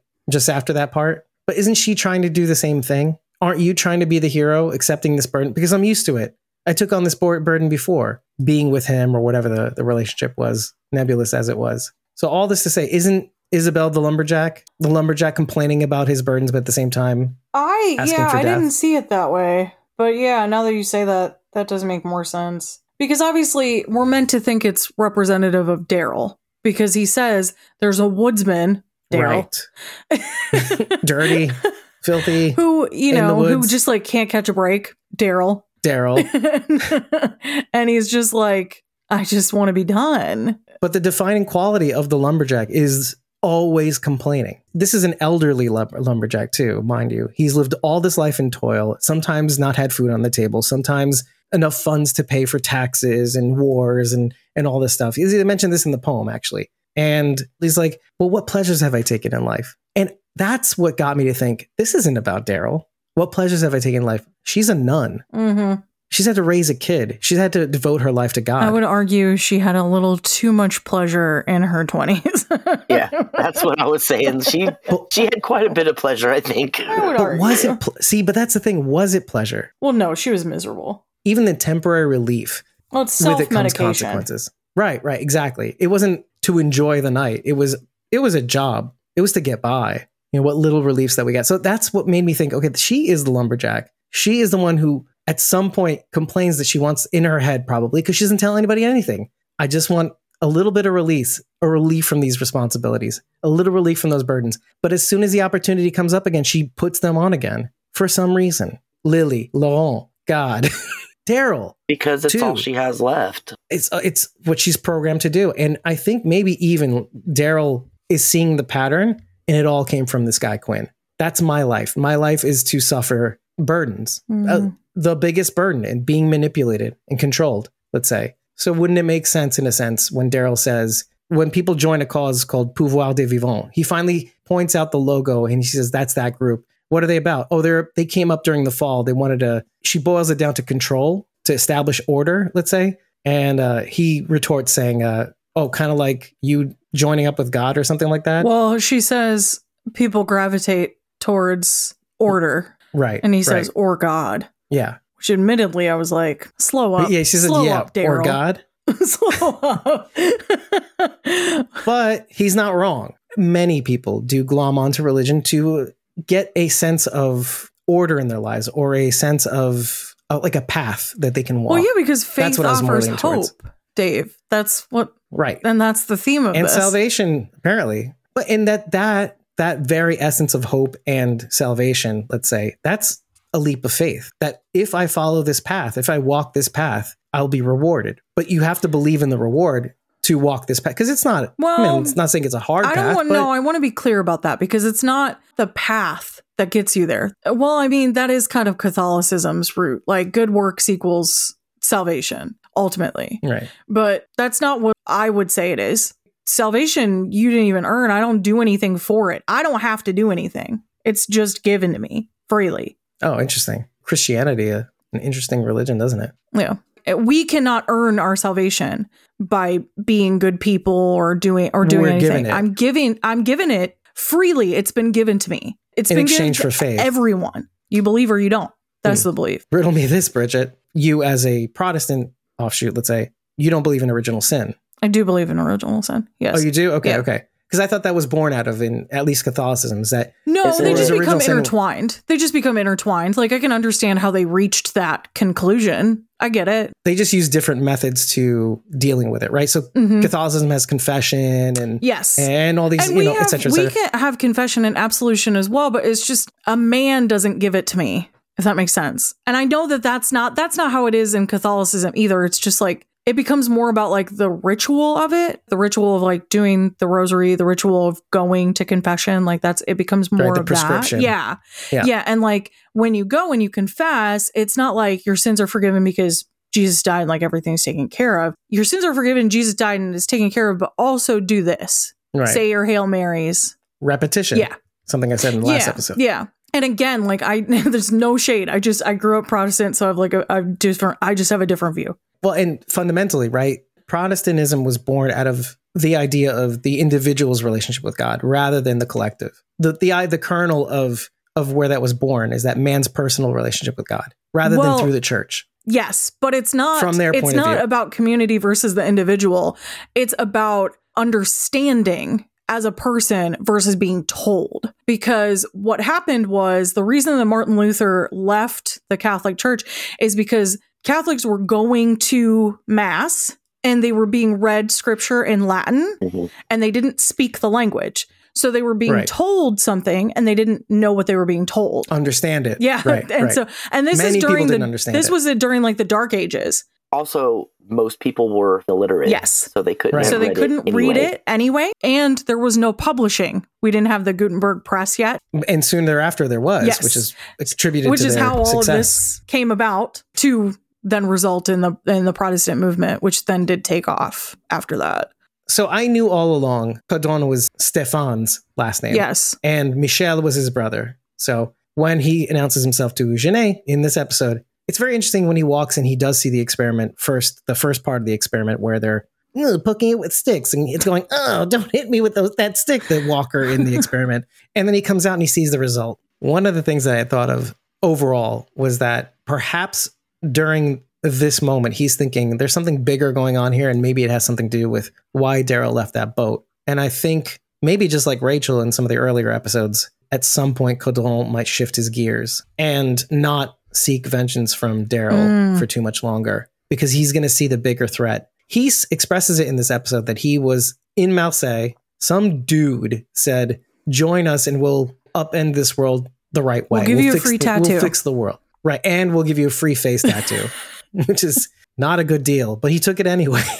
The worst part is that it's like a tribal tattoo. It's like it's so weird. But you'll notice it it does kind of look like the logo of uh, Pouvoir des Vivants. So it's interesting. It's I mean people sometimes codify their belief in ink, and you know we got the Maori in uh, in New Zealand. Somebody was a fan of George Clooney in From Dusk Till Dawn. Somebody in the makeup department was definitely a fan of George Clooney. from Dusk Till Dawn. That's so funny that you say that because again, this is about the webisodes. The first webisode was written by John Esposito. He was a producer on From Dusk Till Dawn, and then he worked with There you Nick go. Cotero. Dang, he probably still Yep, is. that's that it. Face Yeah. tattoo. Anyway, going back to Genet and Codron, I do want to point out that she does have a fishbowl of lighters, I think it was. Matches, lighters, and she even has a flashlight next to her. So I, I thought the imagery of Mm. flames, the ability to start a flame, and the torch being the light, the last light of the world. Who said that? Kublek. Anyway, Interesting. Okay, that's fair. Now that you say that with the lighters, it reminds me of the woman in the last episode of Dead City. The president That yeah, yeah, yeah, New Babylon? Yeah. Something yeah. that Yeah, the woman in New Babylon. Didn't she have a lighter? Smokey. We called her Smokey. Yeah. And the band. This is why we're yeah, thinking Yeah, like- yeah, yeah. yeah, yeah, it's all coming back now. well, she had the cigar and the light. She did the same thing. Yeah. She, well, Genet rolls up a cigar in this episode, and Smokey has these premium rolled Cubans that was made by uh, ethanol just- in the processing. Of, anyway, I- whatever. Getting the temperature It made me right. think of that just now when you said that. But Is there anything more annoying, by the way, than people who are cigar aficionados? We get it. You have a humidor. Okay. Sorry. it's like Just on the same level as people who talk about the taste of hops in their beer to me. Which I'm now This realizing tastes- like is a slight towards you and your friend. I apologize. Yeah, my friend uh, Chris from On Tap, whose whole thing is about talking about beers from around the world. I'm sorry, Chris. I'll make sure to send him this clip. He'll take it in jest. You know a little bit about my background. Like grew up with not a lot of money. Party Bridget? Oh, okay, not a lot of money, party Bridget, and so I was a I was a Peebs girl all the way because it was fifteen dollars Oh, for Pabst Blue Ribbon. for a case. So uh, that's what I drink. And Not the Natty Light? no, I have some culture, man. I'm just kidding. I was a hipster. Anyway, so That's news to me. I'm not gonna lie to you. I drank PBR tall boys in a bar that someone once wrote on on what was that what was that app called Foursquare where you could like leave those one sentence reviews. Someone once left Uh, a like review location based app. On the bar that I that was like my favorite bar. It said this Cracker Barrel serves alcohol. so that just kind of gives you like the vibe that I had. Uh, Anyway, you know, you like Southern hipster going on in a weird way. I want to know where she got the tobacco. Oh, well, you know, we are the last light. We have to have smokes. Wait, is it tobacco though? Well, that's what I was wondering. Is it tobacco? But Ah. either way, tobacco wasn't cultivated in Europe. It was cultivated in the U.S. Oh, if they yeah. could cultivate it in Europe, they would have. maybe that's one of the things they're shipping over on that boat. Right? Is there a plantation where they're, that's where they decided to go? Was with repopulating the earth was growing tobacco? Well, what better to dull the maybe it's on this. Maybe it's on the coffee plantation. Oh no. Maybe that's the hook. Maybe Codron, they it didn't quite travel down the pipeline to Marseille, so, that- so he would get the weed too. He was just like, "Hey, we're gonna fix the world and give you a face tattoo." Oh, the people up there get weed? What a raw deal! He's saying, uh, "I promised my parents I would take care of my brother." Well, maybe you should have taught him not to be a rapist, and then he wouldn't have been killed. Sorry, dude. Also, the other thing Yeah, is well. like his brother was not a like a a baby. He was a full grown man who got himself into trouble, dude. But think about it. The last words his parents said, probably before the fall, and he is very—he's pretty young. Michel looked pretty young. Oh, that's true. even if he was like 25, it made him 13. Even 30, let's go as far as 30, he would be 18. So that sticks with you. Are we supposed to correlate what's his name, Stefan, with Isabelle because she also lost a sister that she was tasked with caring for? Was that something that they're going to find? Uh, Interesting. and that we have to find a purpose to to, to move on. well, and now they finally crossed paths. I is mean, a that going to be a connection point for them? They're all going to gun for They- Quinn they by the both end of it. Well, I wonder because this is this is a parallel through all three of their stories, right? Tattoo Face, Isabelle, and Daryl. Tattoo Face. The last person that you have is who you're tasked with taking care. Daryl was never tasked with taking care of Merle, but that was his that was his blood. You're missing a very important piece. As much as I want it to be Merle, it's not Merle. What sent him on this journey to begin with? I'm just gonna let's end recording. no, it's Rick. Rick finding Rick or finding them. Yeah, you're right. Rick and Michonne. Let's say no, but your point still stands. I they're don't. all I, I mean, I I get what you're saying. I get what you're saying, but I don't like when we leave out the fact that like he did have a brother, and yes, that was a complicated relationship. But like we all have complicated relationships with family. I mean, maybe not all of us. Some of us, I guess, have normal upbringing. So like, congratulations, good for you. But How, how great to those of great for us who did not, no matter what happens with your family, even if you don't talk to them anymore, you still love them to some degree. Yeah, of course, and I always. mean, you hold love for them, uh, however that may look. Yeah, no, I agree. I agree, and I think that relationship to this story is not yet over. The reason why I say that is let's jump around a bit. Why not? That's what we do. When Codron tries to get Daryl on the rooftops by the end of this episode, Mm. you notice that Daryl has the upper hand at one point, then his people open fire. But what I saw in that moment is something very interesting. It's this weird looking at the other side of a story. And of course, we should mention this because we haven't yet. There's a new game that is in development. The what if story. The what if the Walking Walking Dead Dead? What if this character lives? Yeah. So I saw that in this moment. I saw, well, what if Daryl was the one to die and Merle had lived? Mm. they're living each other's lives in a weird way. Daryl's older brother was murdered by the governor, which, okay, we talked about in the, in the first episode, I think it was. And then in this episode, Codron's little brother, Daryl, but it's Michel, got murdered, got killed. What would have happened if Merle had lived instead of Daryl? They're of the same story, but they're just each other's brothers, let's say. And in that respect, I, I think there's another basis of them being able to see the other side of their stories and maybe see that in each other. Aside from the fact that, yeah, maybe this group is bullshit. Maybe there's something wrong here. Maybe they're making things worse. And maybe it's because of them that Michel got killed. Not really Daryl. Daryl was just there. Wrong place, wrong time. And who knows, Maribel might actually, she's still around. She might say something. Yeah, I'm wondering if she'll come back into play. She has to. She went with them. Her fate isn't dis- Mhm. determined yet. Well, plus We said that about Quinn. stupid. We might see in the next episode. stupid episode. face came back into play in World Beyond. That schmuck. Stupid face. Yeah, you know the the grifters. Okay, You're talking about Percy. No. Percy. Is it Ugh. Percy? And what was his name? I don't know who the the uncle. I don't remember the uncle. Tony. Tony. Yeah, was gonna oh, some Tony. Italian. Uncle Tony. Delmato. I yeah, like Percy Tony. Tony. Percy. I could Stupid live face. That was enough to go by. well, you figured it out.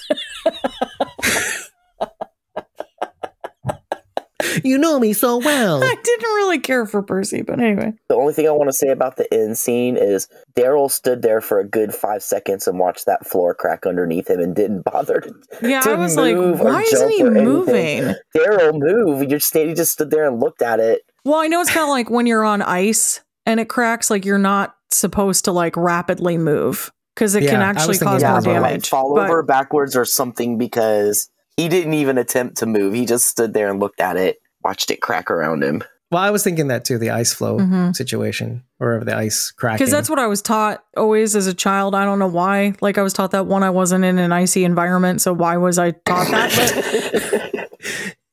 Milwaukee, Wisconsin at the time? Or But no, was I grew up South? here.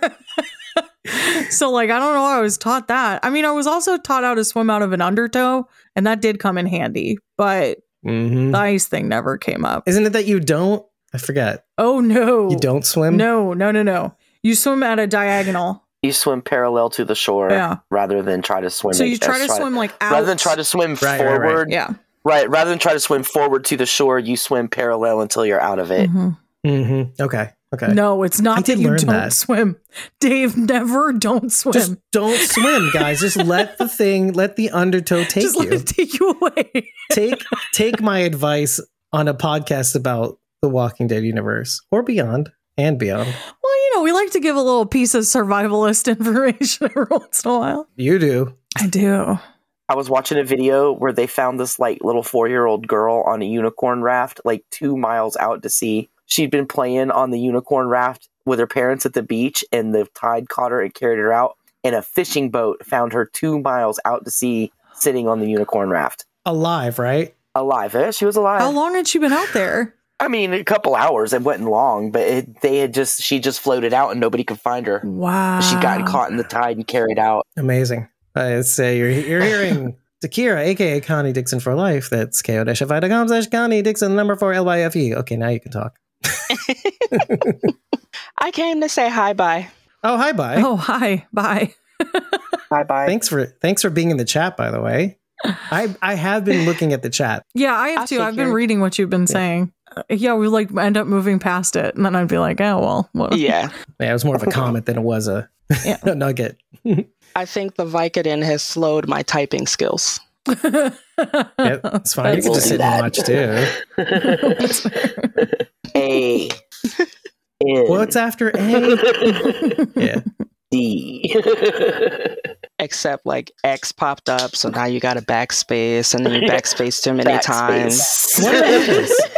and what, what are letters It's to begin the- with? It's the computer lagging, not me, I swear. hmm hmm I know we were, we're racing towards the end, but I took the bother of writing down what Anna Valeri, Quinn's new girlfriend, obviously, because she looks at Isabelle all jealously, Oh, yeah. the singer, basically. Mhm. So what she's singing in this episode is Le Temps de l'amour, which is the time of love, and it's by Françoise Hardy.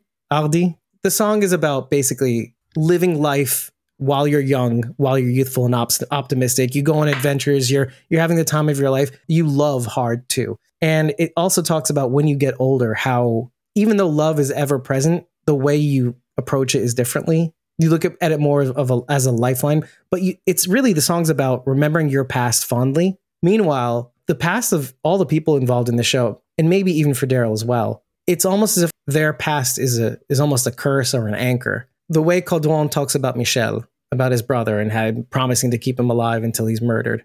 The way Isabelle talks about her past and it being a burden that she can handle now in the present because she's been there before, and all the burden she's had to endure since then. Even the burden that Laurent is placed under as the savior or messiah. This is a burden that has been foisted upon him because that's the way it is when all he wants is to be a kid and to experience the adventure, joy, and love. Which I don't know about you, but it seemed like Laurent, his eyes were like saucers in the club, taking in everything and maybe even Sylvie as well. Uh, yes. Because this is her time. She was getting macked on by either Emil or Yes. We don't know who. Yes. it was. I think it's Emile. Okay. Yeah. He was like, hmm, the unattainable. I'm interested. Paris will be Paris. Boys will Right. be boys. She's just as innocent as Laurent when it comes to that because she was so little when she got left at And the sheltered. abbey. The only music they've probably ever heard is nuns singing religious music. I'm sure they've probably never heard any kind of, especially like nightclub esque type music, and they've never this seen anything like that. Yeah. Sur la pont d'Avignon, on y danse. Yeah. They've Whatever. never even seen that in a movie or on TV. Like they have no Mm. concept of that whatsoever. Like before we've ever been in a bar as as young people, we've seen bars on television. We know what to expect. Right. These, yeah, they've watched never had that experience.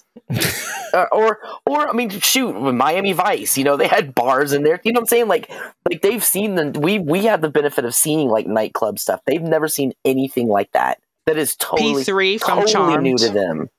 That's The that's your bar. That's what you want to draw on. Buffy. The Max from from Saved by, the Bell. Just- it's like the Max with alcohol. Typical This, place you'd frequent. this Max right, has alcohol. Le Temps de l'amour by Françoise Ha- Hardy, H A R D Y. Look it up. It's pretty cool. It's a good song too. Yeah, I just wish Isabelle would be more honest. I think that was really the cause for all of the all these issues. Yeah. hmm honestly. And I think she realizes that by the end, sort of too. That had she been more f- open about not wanting to go to Paris, well, then he, they would have been a lot more prepared for what they encountered too. Instead of Daryl having to piece it together on his own by seeing the drugs, the photo, the scars, the You're putting on that all, that, all of that together. They're on page 23. You know, just in case you wanted to go back to it, you know, I'm just being a good boyfriend Ew. uh, Yuck. or brother, brother, a nice brother. I feel like the more I see them interact, the less they like each other. They respect each other. My mom always said growing up, there's a thin line between hate and love, Bridget. Because there was this boy at Exactly school like who used that. to annoy the piss out of me. And I would come home every day and I would be like, his name was Carl with a K. And I'd be like, Carl, I know, horrible. And I'd be like, Sorry. Carl got us all in trouble and we all got demerits today because he wouldn't shut his stupid mouth and blah, blah, blah. And she was like, always like, well, I think you're just talking about him a little too much. I, I think there's a thin line between hate and love, Bridget. Methinks you doth Protest, protest, too much. Yes. And I was always like, no, I really hate him. Skipping to the end of that story, knowing that you're involved with Travis, did she end up being right? No, I vehemently hated Carl. Still do to this day. That's why I remember that he spelled his name with a K, What's his la- which is the worst way to what's his spell? Carl. Just let's bla- put him on blast. What's his last I name? don't know, but I I don't remember that because this is elementary school. Ouch. This is elementary school. This is like really young Bridget. One of my elementary school teachers added me on Facebook recently. This is like weird. Anyway, she posted a video in which we're singing the song The Drinking Gourd. It's a story about the Underground Railroad. Anyway, I am making some just really classic Bridget faces in this video from when I was a child. I don't even remember learning this song. And clearly I didn't because I'm holding open the book in front of me. So, like, clearly I didn't bother to do the homework. and, and I'm just like this the whole time. like at the camera, like I was so mad about it. But anyway, it pans over and there's Carl. And all of a sudden I was like, I still can't stand that. Still hate. this this really goes nicely to that conversation we had in Dead City about the light and the running the light, the guy getting too close, and the, that whole thing. You don't forget, do you? The guy with the Just- light. just the traffic light, the, the driving, and the guy did this thing, and the, yeah. So there you go. I reminded you now. Bridget doesn't forget. I don't. It's a Let's just real not, problem. let's not do it's a anything real problem. against It's Bridget a bad ever. thing. I you shouldn't hold grudges. It's it's wasted energy. it's very ungodly of It you. is. Mm, mm. Good thing Jesus still Well- loves Speaking as a me. I got salvation, baby. Well done. You might forget what people say and do, but you never forget how people make you feel. And Yeah. Car- so here's the other thing Carl was in the AG program. So were a lot of my other friends. Academically gifted, baby. That's what it's here down in the South. The AG program. Anyway, So he either super successful or a who knows? it's a a complete, complete toss up. failure. The AG nowhere program between. kids were always a little socially inept. But anyway, so I So maybe he's on the spectrum Uh, or something. I don't know. I tested for AG and I missed it by like a point. And that Hmm. haunted me like the rest of my life That's that I missed it by a point. Maybe that's why you resent Carl so much in the rear view. But I was really good friends with another kid who was in AG. I still have fond memories of that kid. Wait a minute. Wait a minute. Maybe it's you. Maybe you're like, maybe you did have a secret thing for Carl. I don't know. Guess who I That's guess who what it I married? A guy who was in Carl? the AG program. All right, Scoob. Is Travis's real name Carl? Did he change it? Yeah. Well, uh, Travis's middle name is Carl. So No, that's, it's we solved that mystery. yeah, it's Carl. It's fine. It's fine. You don't have to lie. Up north, that program is the GNA program. So Oh. that's kind of hilarious to me. So not GNR. yes. The I GNR would love the program. Guns N' Roses program. I would personally I enroll. would take the GNR program. what happens in that oh, program? Oh, no, still wow, wow, program. What happens in that program? Exactly. a lot of we fighting. go apparently. dancing with Mr. Brownstone. a lot of oh, fighting. Oh, boy. he used to get in a lot of fights. Axl Rose liked to pick fights. It's, it's both a PE and academic program. That's what is to the show. Anyway, I did want to touch on one thing. The backdoor plot to this series really is something that we really need to keep highlighting because lest we forget, because everything that's happened to every other character, burdens, broken promises, lies, truths not being told, some of this does have something to play directly with, well, no, all of this has to directly play into the overall plot, which is Daryl. Why is Daryl here to begin with? How did, not about how he got there, but why he ended up in this mess. What was the kernel of it? And that was trying to find Michonne and Rick. And maybe Daryl himself is starting to figure out that he's been walking the same path as Isabelle, putting a burden on himself. We saw this in the 10C episodes. Well, one of them at least, where he find me, where he puts he's for years he was putting on the burden trying to find Rick until he said finally, I got to walk away from this essentially. That's not the only burden he carries. Has he specifically said that he's looking for Rick, or did he just say that he went looking for something? He said he went looking He for something. something. Yes. He went looking for something, and all he found was trouble. Yes. So there is no saying that he is out specifically looking for We Rick. We only make that s- assumption because of what he said when he left. Well, also but he didn't even ahead. say that when he left. He just said if he got wind of them while he were out there, that he would bring them home. But I didn't get from what he said that he was specifically going out there to look for Rick. as vague as they have been about how he got there, I have the feeling that we're going to find out that he was looking for something else. Because maybe I'd like for that to be the case. Rick's already home. Hmm. Or maybe Rick's already dead. Maybe Rick sent him to possible. find It's something. possible. Maybe. Maybe. Well, Mm. then, see, then we go back to the 12 year since the apocalypse thing, and it just bothers me. I don't know how to explain it. I think It's Rick too makes soon it home after. before Daryl does. Like they miss each other. That's Mhm. possible, but I have a feeling that all of these spin offs will ultimately lead to maybe an, another spin off where all of these storylines end up converging because it has to. Or, uh, slow your roll, Dave. Arguing with Dave.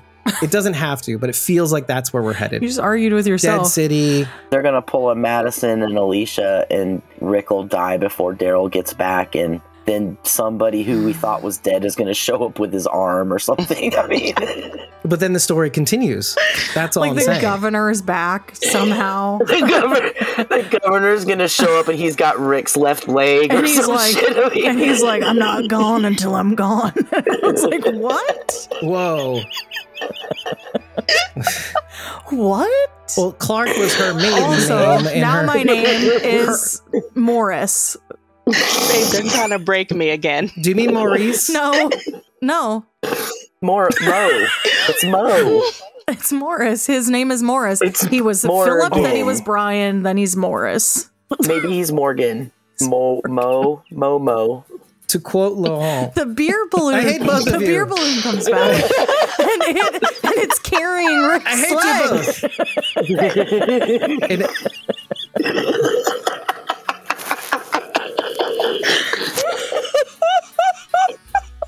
And, and if you like what you've heard, head over to ratethispodcast.com slash squawking dead. Five stars and a no Belgian. All we need to know that you love us. But tell us what you liked. Tell us what you didn't like. Tell us why though. You're laughing if you know it's going to cause internal bleeding. But remember to tell us these details after every single episode. And if you really like what we've done to your tummy tum tum, well, consider maybe following us on either Kofi or Patreon so that you can get the details of when we're recording next. So you can be in the real time chat. It's free to join, free to follow, and free to attend these recording sessions. But if you are enjoying this as much as we are, clearly, consider tipping us on ko-fi.com slash squawking or join a membership tier on either patreon.com slash dead or kofi. For as little as a dollar you'll get instant access to our discord and the unedited episode recordings as well as if you join the survivors and whispers tiers you can get shout outs at the end of this episode. And if clearly if you're in the survivors tier you get to join us on screen giving your thoughts dying along the way laughing as though there was no tomorrow Takira. You have a very young heart for someone who's very foolhardily foolish. In any case, I've been your host, David Cameo, and I'm joined by Sharon D, aka Blazy Gardner, and Bridget, aka Punky Brewster. You can reach at ko-fi.com slash Punky Brewster. That's P-U-N-K-Y-B-R-U-I-S-E-T-E-R, as well as Survivors tier remember. Takira. Wish her well. You can find her at ko-fi.com slash Connie Dixon for life. That's Connie Dixon, the number four, L-Y-F-E. I thought this was a pretty goddamn. I'd never give my impressions of this. I never do. It's not important. Who cares? You talk even the most out of all ca- of us, so it's fine. What's wrong with that? Anyways, so I thought that this episode was pretty great, even though it was a little bit all over the place. But as you had said, to be expected, we're ramping up. Things are going to start to move since we are in the third episode. With three episodes remaining, you kind of have to go that way. And Was that a saw? It's It's a a saw. saw. Dennis Yeah. is sawing outside. Okay. With only three episodes remaining. Got Rick's, he's cutting Rick's leg off out there. Well, now I have to keep that in. It's too good a joke. What Only three episodes. leg? Tainted meat. well, I can't wait to see how this resolves and if we have more jokes like this at the end of the episode. Take care, everybody. We'll see you next week. And for those of you who celebrate, Bye, guys. have a solemn and meaningful Yom Kippur Oh, tonight. yeah. I do have one more thing to say about Goes Rick's Carl. other leg. Oh, What about Carl? Is he, he, was hot? the kind of kid who asked for more homework.